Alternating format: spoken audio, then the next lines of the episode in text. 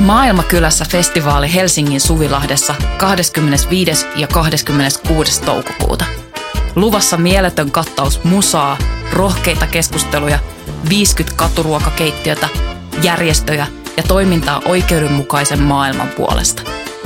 Vapaa pääsy ja avoin kaikille. Tuu mukaan. Rohkeus muuttaa maailmaa.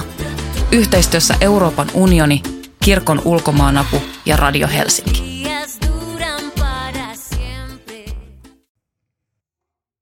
Voima numero 7, 2023. Toivoa kriisin keskelle. Teksti Mika Pekkola. Lukija Julius Halme. Liikkuvan päihdetyön Jelppi-yksikkö kohtaa päihteiden ongelmakäyttäjiä kotioloissa. Sosiaaliohjaajan työssä konkretisoituu kodin ratkaiseva merkitys ihmisen perusturvallisuudelle. Koti on ihmiselle tuttu ja turvallinen päihdeympäristö ja päihdetyön tekeminen kotioloissa voi hälventää valtasuhdetta ammattilaisen ja asiakkaan välillä, sosiaaliohjaaja Niina Holma kertoo. Virastoon menevällä saattaa olla tunne, että hän tulee sinne hattukourassa, mutta asiakkaan kotiin päihdetyöntekijät saapuvat kutsuttuina vieraina. Olemme näin kaikki samalla viivalla. Holma työskentelee Helsingin kaupungin päihdepalvelujen Jelppi-yksikössä. Liikkuvaan päihdetyöhön keskittyneen Jelpin työntekijät tapaavat sovitusti asiakkaita näiden kotona, antavat heille tietoa saatavilla olevista päihdepalveluista ja auttavat heitä hyödyntämään niitä. Työparien mukana kulkee usein kokemusasiantuntija, joka auttaa luottamussuhteen muodostamisessa. Päihteet saattavat olla vain yksi asiakkaidemme ongelmista, Holma kertoo. Tutustumme ensikäynnillä asiakkaaseen ja kartoitamme hänen tarpeitaan. Otamme tarvittaessa yhteyttä eri sosiaali- ja terveysalan toimijoihin.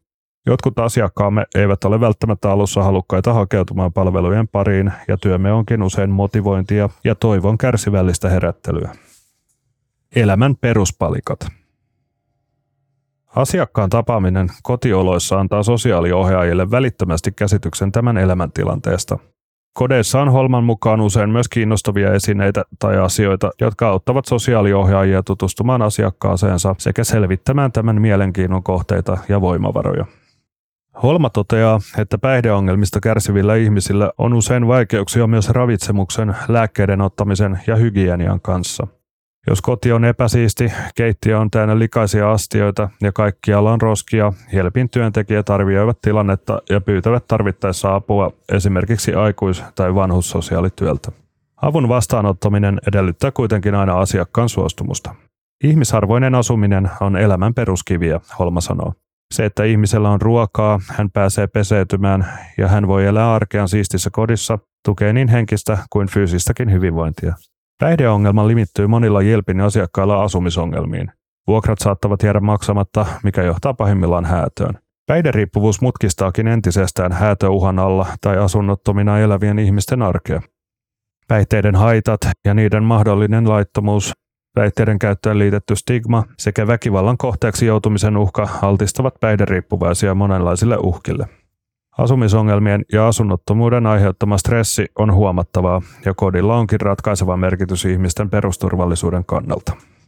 Koti on turvapaikka, jossa ihmisen ei tarvitse olla selviytymistilassa, Holma sanoo. Se on kiintopiste ja yksi elämän peruspalikoista. Jos ihmisellä ei ole kotia, hän joutuu miettimään jatkuvasti, missä viettäisi seuraavan yönsä. Tällöin ei voi keskittyä elämän muihin osa-alueisiin, joilla hän kenties tarvitsisi apua ja tukea. Toisaalta päihdeongelma saattaa paljastaa kodin kaksoismerkityksen.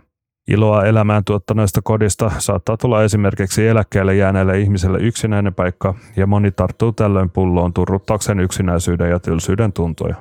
Koti voi niin ikään muuttua turvapaikasta turvattomaksi paikaksi. Jos ihmisen tuttava piiriin kuuluu päihdeongelmista kärsiviä ihmisiä, joilla ei ole omaa asuntoa, kodista saattaa muodostua yhteisön kokoontumispaikka, Holma toteaa. Tämä voi puolestaan uhata kodin merkitystä turvasatamana. Asunto, joka edustaa siellä vierailevalle ihmiselle turvaa, muuttuukin siellä asuvalle ihmiselle loukuksi. Vaikka kodin menettäminen on aina kriisi, Holma muistuttaa, että moni havahtuu tällöin tilanteeseensa. Nämä ovat usein hetkiä, jolloin ihmisessä syttyy sisäinen motivaatio hakea apua. Kriisiin ajautunut henkilö saattaa päästä vieroitushoidon kautta päihdekuntoutukseen ja saada sen jälkeen uuden kodin päihteettömästä tai yhteisöllisestä asumisyksiköstä. Kodin menettäminen voi olla välttämätön paha, joka ihmisen on kohdattava päästäkseen eteenpäin. Kriisin loppupisteenä tulisi kuitenkin aina olla turvallinen asumisratkaisu, Holma kertoo. Päihdetyö vaatii kärsivällisyyttä. Päihdetyön arvo jää usein piileväksi, sillä sen vaikuttavuudesta on vaikea tehdä laskelmia. Holma huomauttaa kuitenkin, että esimerkiksi liikkuvalla päihdetyöllä voidaan luoda säästöjä sitouttamalla asiakkaita ennaltaehkäisevästi erilaisiin palveluihin. Tällöin säästytään pidemmiltä ja kalliimmilta sairaalajaksoilta ja asiakas voi jatkaa elämänsä kotioloissa. Riippuvuussairauksista kärsivien ihmisten koetaan usein tuhlaavan yhteiskunnan varoja. Monet päihdetyön asiakkaat ovat myös itse sisäistäneet tämän ajatuksen ja häpeävät avun tarvettaan. Holma toivoisi asenteiden muuttuvan, sillä päihderiippuvuus on sairaus muiden joukossa, ei moraalinen virhe. Kukaan ei tavoittele tai halua riippuvuutta, vaan se kehittyy vähitellen. Osalla ihmisistä on siihen geneettinen alttius, eli heidän elimistönsä reagoi päihteen tuottamaan hetkellisen mielihyvän voimakkaammin. Myös lapsuuden aikaiset tapahtumat, työelämän ja arjen stressi sekä asumisongelmat voivat ajaa ihmistä käyttämään enemmän päihteitä ja hoitamaan siten pahaa oloaan. Päihdetyössä tärkeintä Holmalle on inhimillisen kärsimyksen lievittäminen. Olemme tekemisissä yhteiskunnan heikoimmissa asemissa olevien ihmisten kanssa. Olen iloinen, että mediassa on nostettu entistä enemmän esiin päihde- ja asumis- ja mielenterveysongelmien kanssa kamppailevien ihmisten tarinoita. Tämä voi lisätä ymmärrystä ja muuttaa asenteita. Myös päihdepoliittista keskustelua käydään vilkkaasti ja toivoisinkin, että lainsäädäntöä tehtäisiin tutkimukseen perustuvan tiedon pohjalta, Holma toteaa. Päihdetyö vaatii ennen kaikkea kärsivällisyyttä. Päihdeongelmien kanssa kamppailevien läheisistä voi tuntua joskus turhauttavalta, ettei toista voi pakottaa hoitoon. Etenkin retkahdukset lannistavat. Juuri kun ihminen on pääsemässä eroon päihteistä, hän palaa vanhoihin tapoihinsa. Holma muistuttaa, että päihdeongelmasta toipuminen on vähittäinen prosessi. Meidän tulisi ymmärtää, millaisten asioiden kanssa olemme tekemisissä. Uusien toimintamallien oppiminen edellyttää harjoittelua aivan kuten uuden taidon oppiminen. Retkahdusvaiheet kuuluvat usein toipumisprosessiin ja pienetkin onnistumiset ovat tärkeitä. Toipumisen ei myöskään tarvitse tarkoittaa täysraittiutta, vaan esimerkiksi päihteiden käytön vähentämistä. Holma toteaa. Holma tähdentääkin, että päihdehoidossa tulisi kunnioittaa ihmisen itsemääräämisoikeutta ja itse itselleen asettamia tavoitteita. Voimme antaa päihdeongelmasta kärsivälle työkaluja, jotka edesauttavat toipumista, mutta jos ihminen ei ala käyttää niitä, hetki ei vain ole ollut oikea. Päihdetyöntekijöinä tehtävänämme on motivoida ihmistä ja auttaa häntä uskomaan itsensä. Aina on toivoa, Holma sanoo.